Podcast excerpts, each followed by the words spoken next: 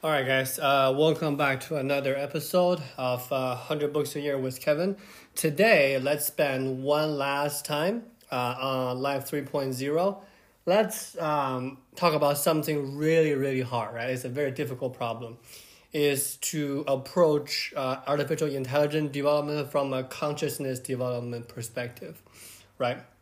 So, what is consciousness, right? Uh, you can say it is a subjective experience, right?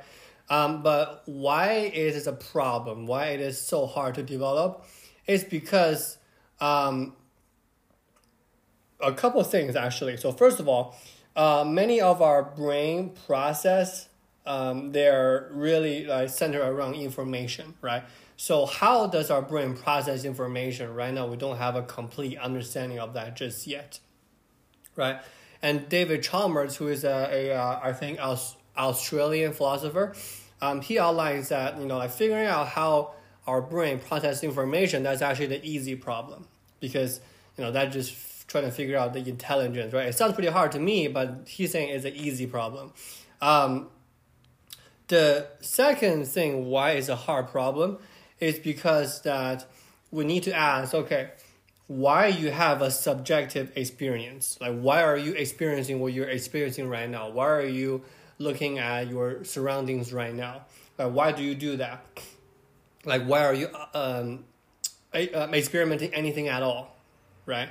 Maybe you're driving. Mm, let's say you know like um, tesla right? Like they have the self-driving te- uh, technology. Is that really conscious? Like are they really driving or are they uh, merely just processing information, right? So so that so like are they doing the easy problem or are they doing the hard problem? That's kind of the idea. The the next thing is that you know we need to think about is how does our physical surrounding connect with our brain, right? Like how how does it make interactions, right? So, what kind of physical properties determine consciousness and unconsciousness programs? Right? That's the first idea. Is our brain or is the central nervous system, is the neural synapses? We don't really have a full picture just yet. Now, how do physical properties determine qualities? Let's say um, taste, right? Pain, uh, view. Um, you know, like the more we go down, the harder it gets, right? And then the third question is very uh, philosophical: is why is anything conscious, right? Like why? What is the purpose of consciousness in this world, right? So to just wrap up a little bit, right? Like consciousness is a physical phenomenon that feels like not physical, right? It's it's it's something that we know that rooted from your body, from your hardware, from your central system, but we just don't feel like it. So that's why it's so hard. Um, in a sense, if we want to develop artificial intelligence that matches that, or in a sense, um, kind of have a ideal, have a some kind of a um, understanding or similarity to us, to the human consciousness, there's a couple things that we have to fulfill, right? A couple principles. So, first of all, is the information principle, right? Like a, like a consciousness must have the ability to store information, right? That is very, very straightforward.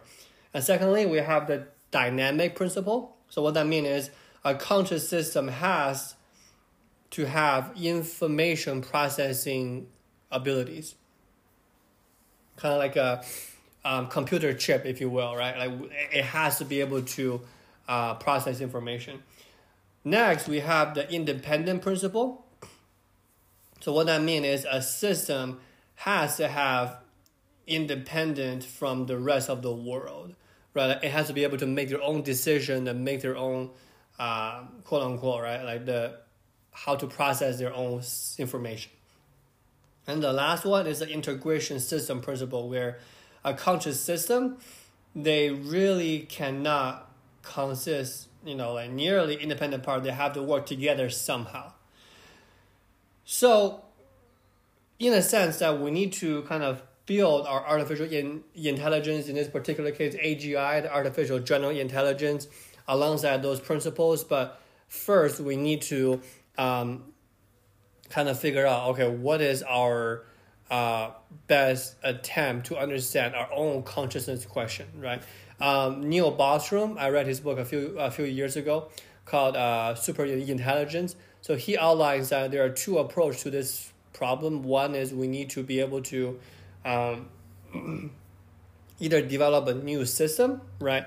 And then the other one is we need to be able to uh, have the artificial intelligence do a brain emulation, right? Meaning like copying uh, the function of the brain uh, and then emulate that with artificial intelligence.